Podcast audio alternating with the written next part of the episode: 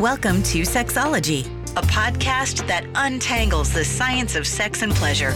And now, with this week's episode, your host, clinical psychologist, Dr. Nazanin Moali. Hello there. This is Dr. Nazanin Moali, your host on the Sexology podcast. We're back with a fascinating episode 359 and I must say, it's one that promises to delve deep into the every fiber of what makes us connect and thrive in relationships. In today's session, we'll explore the complexities and the subtleties of relational and sexual self awareness.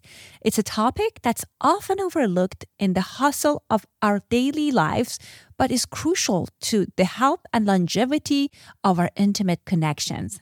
And who better to guide us through this topic than Dr. Alexandra Solomon. Dr. Solomon, an internationally acclaimed therapist and speaker provides a wealth of knowledge with her framework of relational self awareness that has reached and influenced millions. She's not just a therapist, she's an author, a professor, a podcast host, and so much more. Her powerful Instagram presence with over 200k followers is a testament to her impact on the world of relationships. Her podcast, Reimagining Love, is a treasure trove of insight, and her book, Taking Sexy Back and Loving Bravely, have been pivotal in changing the life of countless individuals. But before we jump into what's in store for today, I want to share a little story about our sponsor. Cozy Earth. You know that feeling when you slip into bed after a long day and everything just feels right? That's the feeling I get when I first tried Cozy Earth sheets. They sent me a set, and honestly, it felt like sleeping on a cloud. I was so impressed by the quality and the comfort that I went on to outfit my entire bed with their products. And let me tell you, the hype is real, so real, in fact, that Cozy Earth has been one of Oprah's favorite things for five years. If you want to experience this level of comfort, check out their collection I cannot recommend it enough. Cozy Earth provide an exclusive offer to our sexology listeners up to 40% off site wide when you use the code sexology. Again, go to the link below and put the code sexology. You will love the product and thank you so much for supporting us. Now, back to our show. Get ready to be enlightened, moved, and perhaps even transformed as we navigate the waters of love and self discovery with Dr. Alexandra Solomon. Hello and welcome back to another episode of Sexology Podcast. I am so excited to welcome back Dr. Alexandra Solomon to our show. Dr. Alexandra, welcome to our show. Thank you for having me on again, Dr. Nazanin. I am very excited about this conversation. I know that we had the pleasure of having you on the show a few months ago and I received a copy of your new book, which I was just sharing with you that how awesome it is that you teach people. I feel it's like a relationship school on small bites mm, that people can do. Very well said. Uh-huh.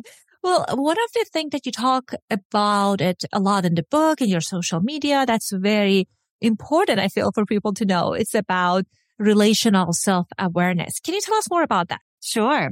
So the thing that we know for sure is that the key to a healthy, thriving, intimate relationship is a willingness to look at our own behavior. I know that I'm 25 plus years into a marriage with my husband and it's really easy for me to focus on his behavior. If he would just do more of this, if he would just do less of this, things would be easier or better. It's really easy to get focused on the other person. And there's something so courageous about being willing to hold up a mirror and look at how everything that happens in a relationship is a dynamic. It's my stuff plus your stuff equals our stuff. And so, and that's not easy. And that's not certainly how we are, you know, raised to view relationships. And so that's why we need an entire book like Love Every Day to help us gently curiously and so, so, so self compassionately look at all of the ways in which we get activated or triggered and participate in the dynamics that we don't like and perhaps complain about with our partner. That is such an important thing for people to know. So I'm in a long-term marriage myself. And what I know that unless you are in a living with someone in a relationship, you, you maybe you don't know about how much of your family of origin stuff you're bringing in. You think because you're surrounded with people similar to you, you think those patterns are universal when in mm-hmm. fact mm. it's just very specific to your background, your family culture, their story. So I think it's very important for people to, as you mentioned, kind of like focus on what part of it is theirs and what part is for the partners and focus on addressing their part because that's the only part we have power over. Yeah. And the things that we, you know, when we're little, we, we learn so much, we learn everything about how to do relationships from our family system. I mean, from, from media as well and from our friends in school, but our family system is such a big influence as, as, as you know, as a psychologist. And when it's not really ever about blaming our parents. I mean, most of our parents do the best they can do during those years when we are little and growing up. But we, the, the messages that we've taken in, the ways we define normal, you know, for relationship behaviors, it happens outside of our conscious awareness. And it is, as you're saying, it is oftentimes not until we're in an intimate partnership that we realize, wait a minute, why are, why are you doing that? People don't do that. That's not the right way to do it. That's not how men should behave. That's not how women should behave. And we are get confronted by all of these expectations that we had that we didn't even know that we had. Sometimes I get this subtle flashback of like the things I even heard from my grandparents that like, you know, it come back to uh-huh. me, which is very interesting. Again, some of this stuff is really good. Some of the things require unlearning because something right. that worked, I don't know, hundred years ago, right now, it's not relevant anymore. So another topic that you were talking about in the book, which was very interesting was sexual self-awareness. What does that entail? Yeah, it is about how just in the same way we're socialized around what to expect in intimate relationships, we're definitely massively socialized around sexuality and we're given oftentimes quite clear messages about what we're allowed to ask for, who we're allowed to be and, and who we shouldn't be. And we're given lots of messages about our bodies, about touch, about pleasure. And so here again, until and unless we understand what messages really serve us well and what messages are getting in the way for us, we're going to just sort of be victims of our socialization, victims of the messages that we've internalized. And so that's, I think so many of us need to have that sexual healing journey where we get information that we never had access to growing up and we learn how to talk about sex. We learn how to feel permission inside of our bodies. I know this is so much of the work that you do is helping people oftentimes unlearn and relearn about, about themselves and about intimacy. And it's really challenging because I would imagine that like, I know like different people have different sexual scripts. So if you're with someone in a particular context, you might need a different kind of tools versus if you were in other relationships. And mm-hmm. you talk or you connect the sexual self-awareness to the relational self-awareness. So tell mm-hmm. us more about that. Yeah, I sort of think of relational self-awareness as the big umbrella. And then within that, it's understanding our family of origin. It's understanding how we deal with frustration and emotional upset. It's understanding sexual self-awareness. There's about five different pillars of relational self-awareness. And one is about sexuality because everything that is true outside of the bedroom is certainly true within the bedroom. And, and oftentimes the vulnerability is just that much more intense when it comes to sexual connection. And you're making a very good point about even if we understood our own body pretty well with one partner and understood that partner's body pretty well, if that relationship has ended and now we're going into a new relationship, it is a time to revisit, okay, who do I get to be in this sexual connection? How do I begin to establish a similar sort of safety or familiarity or flow with this new partner and to resist the urge to make lots of assumptions or, and even to resist the urge to make comparisons. Like this isn't like it was last time to really allow this sexual experience to kind of rest, to, to stand on its own, you know, and that's very, very, that's difficult and that's challenging. I think that we, especially if we're coming out of a relationship that really was our first sexual relationship to kind of step away from that to take back our sexuality and to bring that with us into another relationship is, I think it can take time and it can be quite tender. Absolutely. And uh, even if your sexuality is evolving, like many people, sexuality evolves, then maybe you have to upgrade that script. I know that you're a professor and I always think about like from one relationship to another, like a major, right? Like I was double major in biochemistry and then psychology. So, you know, part of your credits gonna get transferred, but you need to learn new, new courses. So oh my what, gosh. what would, what, how would we know what are some of the things that we need to learn and unlearn in this relationship in a sexual context? This is my new favorite analogy. It's so like that works so well. I think that's right. Some credits transfer and some credits don't because it is every sexual experience is it's, it's my sexuality. It's your sexuality. And then it's our sexuality. It's what we're creating together. And so that's, I think that's even true when you've been with one partner for a very long time. And I'm thinking about in my own marriage, I've been with this man for many, many years, but how I feel sexually with him in year 26 isn't the same as it was in year five. And in fact, I think in so many ways, it's like so much better and richer, you know, years and years later. And so I think even within, even with one partner, the curriculum sort of changes. And I think that, you know, monogamy is only as monogamy is only as boring as, you know, our limited imaginations would, would have it be. So I think that, I think what it might look like with a new partner is perhaps I know the kinds of things that feel really good to my body. And so I might be able to kind of advocate a bit better for myself in this new relationship than I did in the last relationship. I think that might be something.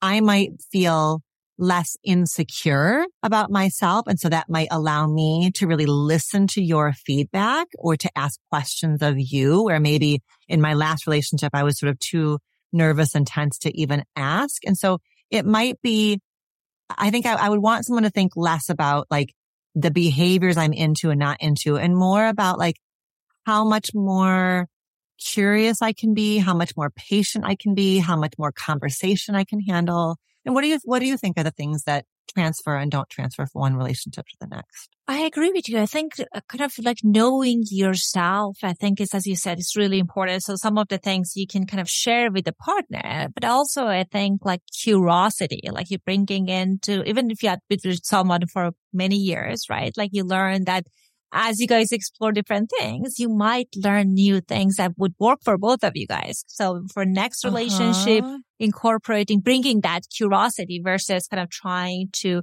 push the template that you have to this new context and this new story. Yeah.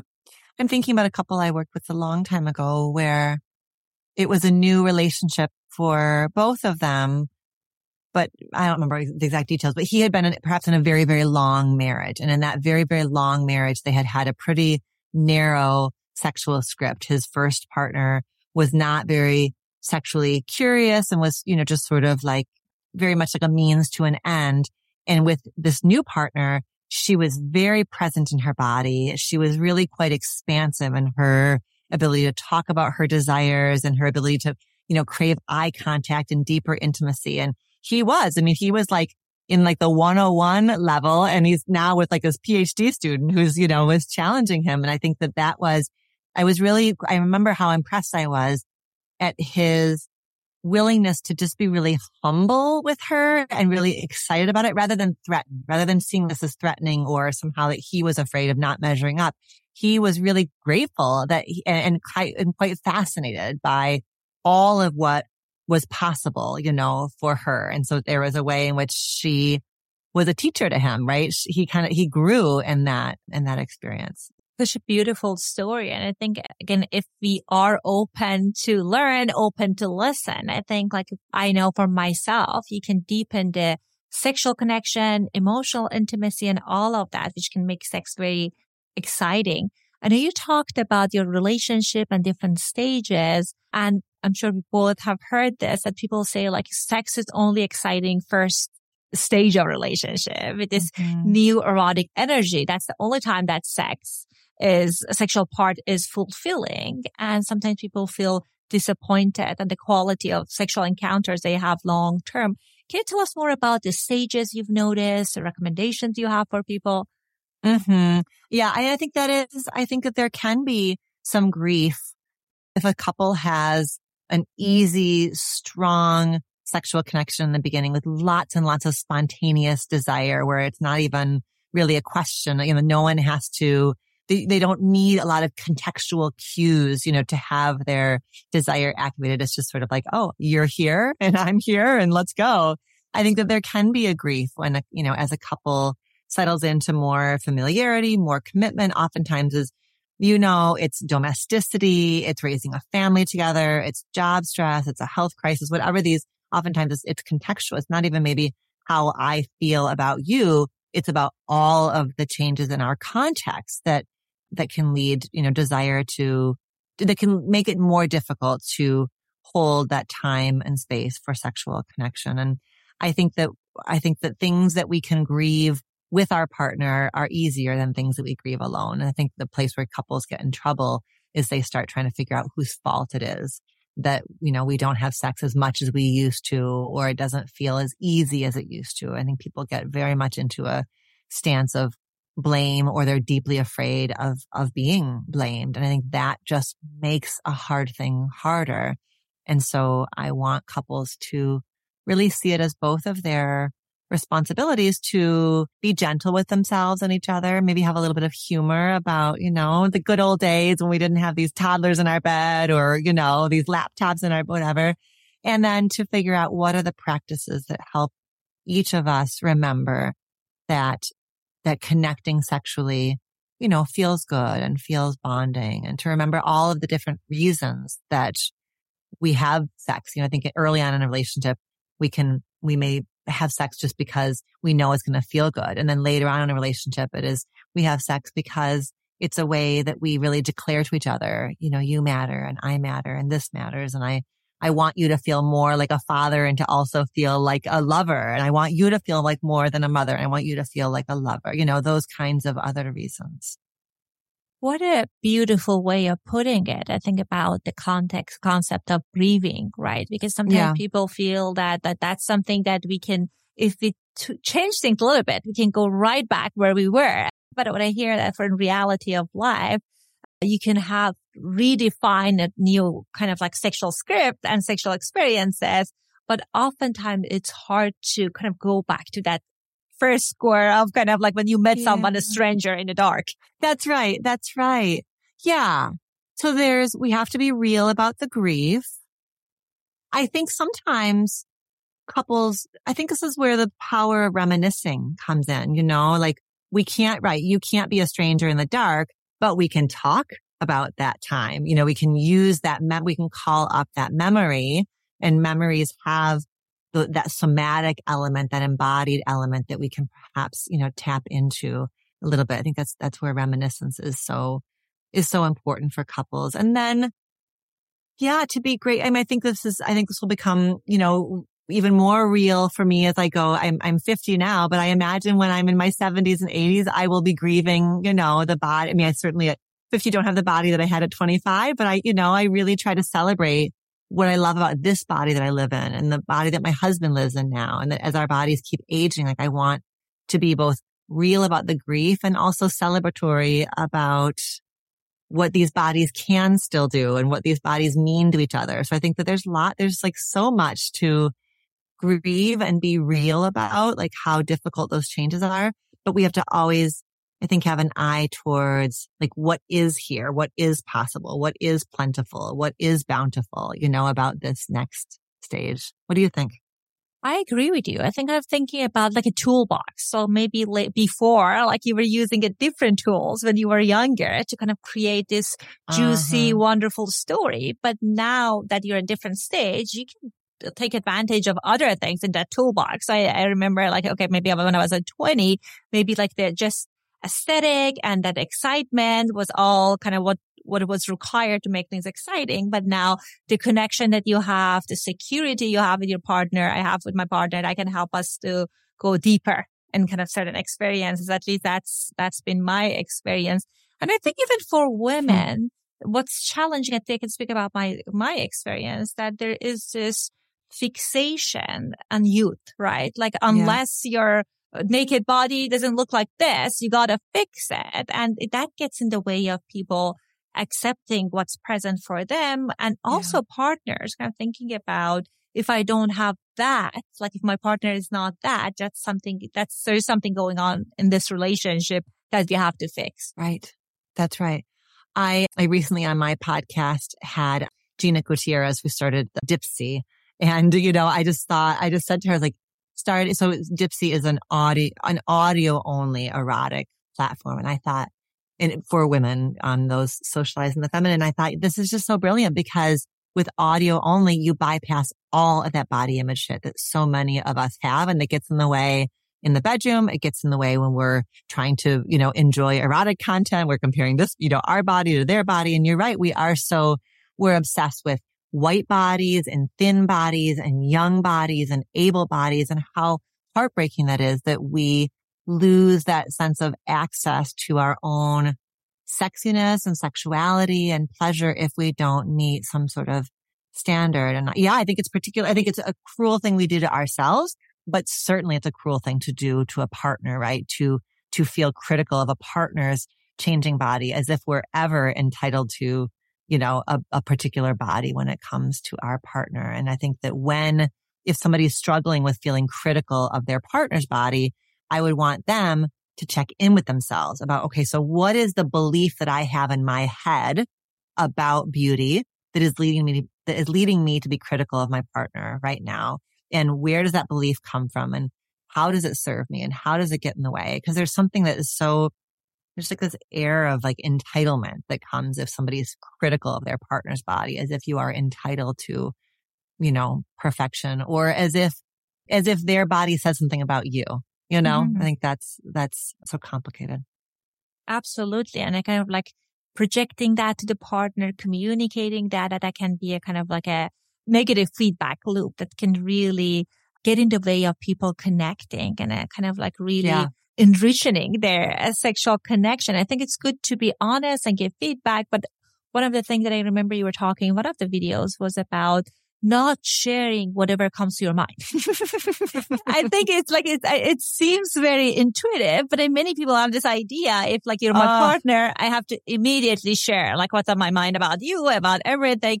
And it seems like that can be a little bit disconnecting. A hundred percent. A hundred. My, my husband should only know a fraction of what's inside of my mind at any given moment. The rest of it, nobody has any business hearing because it's not, yeah, it's not filtered. We are not responsible for the thoughts that we have, but we certainly are responsible for what we do with them. And I think there's, you know, I think for a couple that's heterosexual, I think there's different pitfalls. Like I think it's really, I, I want men to understand just how much women tend to relate to their bodies as forever fixer upper projects. And so his comment to him might feel, you know, his comment about her body might feel benign or neutral, but to a woman who's already doing that inside of her own head, just like you're saying, it, it can be incredibly disconnecting. But then I also think that there are ways that women, I, I think women, I think where, you know, women are socialized, especially like around food and caring for men that, uh, you know, a husband's weight gain or changing body might feel like it's commentary on the quality of her, how she's keeping her home or how she's feeding him. So she may have, she may feel like she's entitled to make comments about his body because she imagines that the world is somehow judging her for what's happening to his body. And I would want her to be really careful and really like discerning about is that comment you want to make to your husband about his body, is that going to elevate him and, you know, help him feel closer to you and more comfortable in his own skin? Or is it going to, you know, lead to more distance? And so I think that's, that is what I want people to be checking in with themselves around. Is this eh, is, is this helpful? You know, what is, what's motivating my urge to say this right now? I agree with you. I think if we a little bit filter ourselves, especially when it comes to or think about it, kind of is this, as you said, is serving the relationship or not, that we can kind of like cut back on the cost of therapy. Back on the cost. That's right. That's right. You spend less time with me if you just, yeah, and less time with you. I think, you know, when you think about what makes sex feel good, it's really not about the firmness of somebody's muscles or the amount of inches that their thighs are. What feels good in sex is the touch. Like it's not really about the objective aesthetic look of a body or the amount of tone on a muscle. It is, It is the imagination. It's the pleasure. It's the sensation. So really the, the aesthetic matters so much less than, you know, how the touch is, is being given and received. Earlier, you were talking about different roles and different hats that most people were in the relationship, right? Like you're a mother, you're, you're helping with a home, you're kind of like a co-parent, all of these roles. And it's such a challenging balance that I hear sometimes from the couple that they say that my partner uh, from a more traditional and heterosexual couple that like my partner is like caring a lot for me. Like she's preparing food for me, doing a lot of work around the home. And that makes it difficult for me to see her in a lover perspective, which is mm. very interesting. And it's just such a difficult feedback, right? You can like, you cannot tell someone that you have to care less. So right. how can people navigate different roles that they're in a way that they still can hold on to their kind of lover image and that kind of sexual erotic energy? Yeah.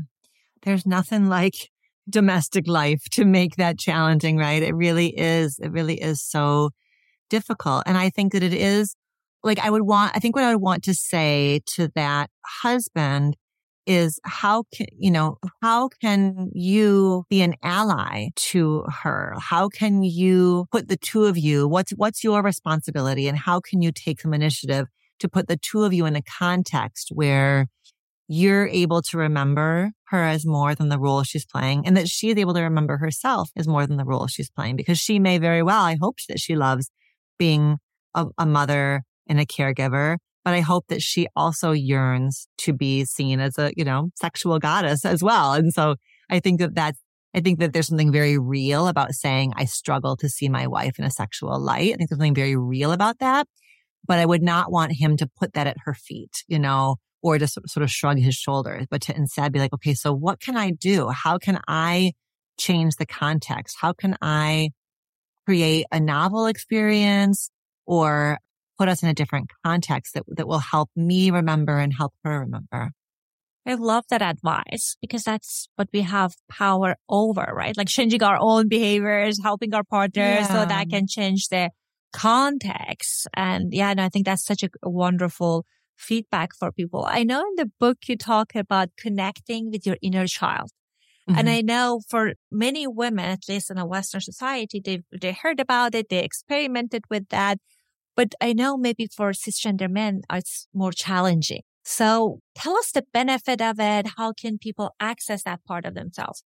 Yeah. I mean, I think of that, you know, whenever we talk about inner child, my hand goes right here to my chest. I sort of feel like we all have this sort of young version of ourselves that lives here and that lives inside of us. And I think you're right. It tends to be something that perhaps women might be. I mean, the vast majority of books like mine are, you know, tend to be bought by women and men oftentimes will get them through their, you know, through their wives and through their female partners.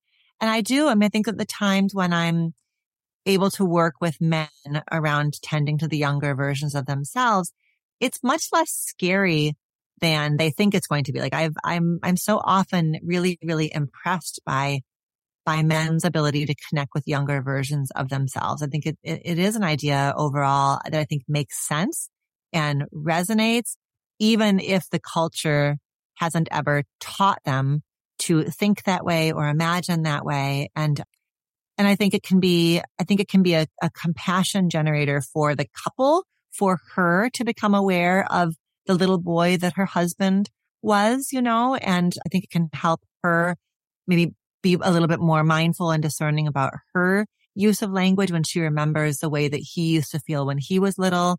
And certainly it's not ever about, about him saying, here, you take care of my little boy. No, it's about him taking care of his little boy and him saying, you know, when my wife gets angry, the young part of me starts to feel very afraid and shut down. And so I tend to my little boy part so that I can be her partner and I can be unafraid of her anger, you know, and kind of stand up for myself and have compassion for her, even as she's angry, you know? So I think that's, I think it's really helpful, but I think, anyways, that's a long way of saying I think it's helpful, but I think it can be a little bit like I think it can take a man, especially a little while to kind of get used to that idea. And sometimes I will have men go find a picture of themselves as a little boy. You know, we tell stories about what his life was like when he was little.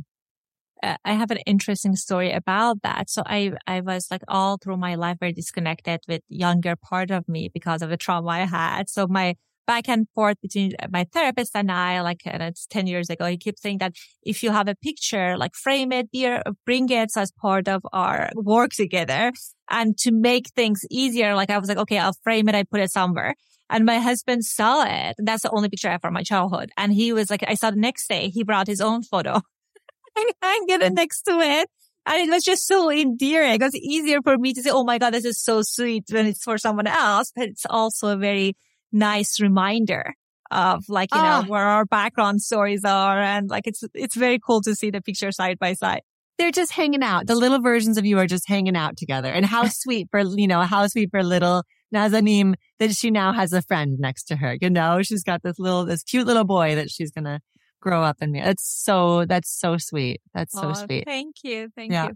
I, um, I was talking about this at a, a talk I was giving and I was talking about the power of having, you know, a picture of your younger self out and a woman raised her hand and she said that she keeps a picture of her husband as a little boy on the fridge, but for a different reason. And for her, it's because her husband is a very powerful CEO and he's very sure and he can kind of talk circles around her. And so she keeps that picture of him as a little boy up so she can remember he's just a little boy. Like that's all he is. And so that helps her keep her voice, you know, and not be so intimidated by this strong, powerful, fast talking, slick CEO husband of hers. And she can be like, you're just a little boy on the inside. I don't have to be, you know, intimidated by you. So for I whatever right, different reasons, yeah, couples may have different reasons for why they learn the stories of each other when they were young or honor the photos of each other when they were young. What a beautiful, meaningful story. I know that many of our listeners are men and they're in a long-term relationship and they they are looking forward to kind of like have more of a connecting, exciting sexual experiences. What are some of the invitations you have for them as they want to embark on this journey with their partners? Mm, I love, I think the idea of a man saying enough of this like performance based you know, like means to an end, feeling like I have to have everything figured out in the bedroom. I love, I, I love especially a man who is willing and curious to go on his own journey to sort of retell the, re- redo the sexual scripts to use a term that you brought up a couple of times, like to kind of question those sexual scripts for himself. And I think that that is, I love, I think especially, I, I think especially for, well, I think with men, there's so much focus on performance, on penises, on erections, around getting hard and staying hard and staying hard for long enough and all of this stuff that just seems like it makes sex feel so stressful. And it doesn't actually honor what the research shows us. If, if, if his partner is vulva bodied, you know, it is less about his erect penis and more about all of the touch that he can offer. So there's a way in which him liberating himself from the idea that he's only as good as his erect penis liberates her from the idea that sexual intercourse ought to be the end all be all. So it's like they both get liberated from these very linear, very narrow sexual scripts. And I think there's something that, that like when he, when he's curious about bringing more mindfulness to a sexual experience, I think that then sex becomes a place for releasing stress, you know, being less focused on doing and more focused on being. And I can, I think there's then carryover into the rest of his life where, you know, there's a bit less focus on goals and accomplishments everywhere and more focus on like the sort of beauty of the journey. And for many couples, that can open up the opportunity to have more of a sexual connection because I love what you talked about, mm-hmm. the fear of fear of performance. So like if I don't have to, if I'm not able to get an erection, then I'm going to avoid having sex. Or if they are with the vulva bodied uh, for women, they're like with kind of, okay, if I am not, the woman feels if I'm not aroused, if I'm not able to climax, then I'm not going to have sex. So I think it's really good that, like you're talking about cultivating that connection, bringing that energy back versus on kind of focusing on that narrow script of yes. uh, what sex supposed to look like. And I think that she, I think that she so often, and you tell me if you see this in your practice as well. I think so often she's reactive to his erectile challenges because the story she tells herself is if he found me hotter or more attractive or more desirable, then he would be hard. And so she personalizes this. And so it becomes, so he has this like dual awareness of his own. He feels badly for himself that he's having a difficult time with his erection, but he also feels badly about her being disappointed or her feeling self-conscious or her feeling not desirable. And there's like so much that gets going within each partner and between partners that, that yeah, then, then of the avoidance makes total sense, right? Like who wants to be in a spot where you feel worried about hurting your partner's feelings or worried that your, their partner's disappointed and, you know, feeling badly about yourself. It's just become so messy. Mm-hmm. It's very well said. I know I love your content. You have very active Instagram and also you have your new book. So, and we had you in the past, in the previous episode to talk about your previous book. So if our listeners want to learn more about you, about your content, what are some of the places they can access it?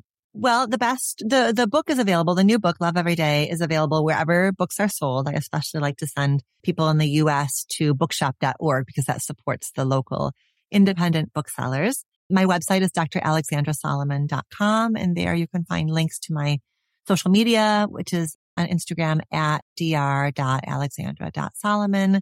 On um, my website, there's also links to the Reimagining Love podcast and my other books, blogs and e-courses, all of the things that I've been building up over many, many years. Amazing. And I enjoy your, your content. I find them very useful. And with the new book, as we were talking about, it's like every day you have a mini lessons that people can journal about it, talk about it. So it's, it's definitely, I'm sure it's going to help many of our listeners. I encourage them to check it out. Thank you so much for coming in this show. This was such a wonderful conversation and thank you for your book. Thank you so much, Dr. Nazanin. Good to speak with you again. Every time that I chat with Dr. Solomon, I get inspired to be a better version of me in my relationships. I know sometimes people talk about that you have to work on your relationships and you have to kind of look at the relationship as a team. But oftentimes we don't get the roadmap. What I like about Dr. Solomon's new book is the roadmap that you can work on your relationship and yourself on a daily doses. Before we close our episode, I want to invite you guys to check out Cozy Earth, our sponsor. I love their pajamas. I have their sheets. They have so many wonderful things that you can purchase for holiday on their website. I, I already got five items, including blankets, PJ, different sheets for people on my gift list. So if you are interested to check out their product, the code is sexology. So they provided exclusive offer for our listeners today up to 40% site wide. So please go to the show notes and click on the link, and it can be a one stop shop for all the holiday gift that you would need this season. I personally got most of the gifts for this season from their link. Anyhow, thank you so much for listening to this show, and I'll see you guys next week. Thanks for listening to the Sexology Podcast. For more great content, visit www.sexologypodcast.com. Please be advised that information presented on this podcast is not a substitute for seeking help from a licensed mental health provider.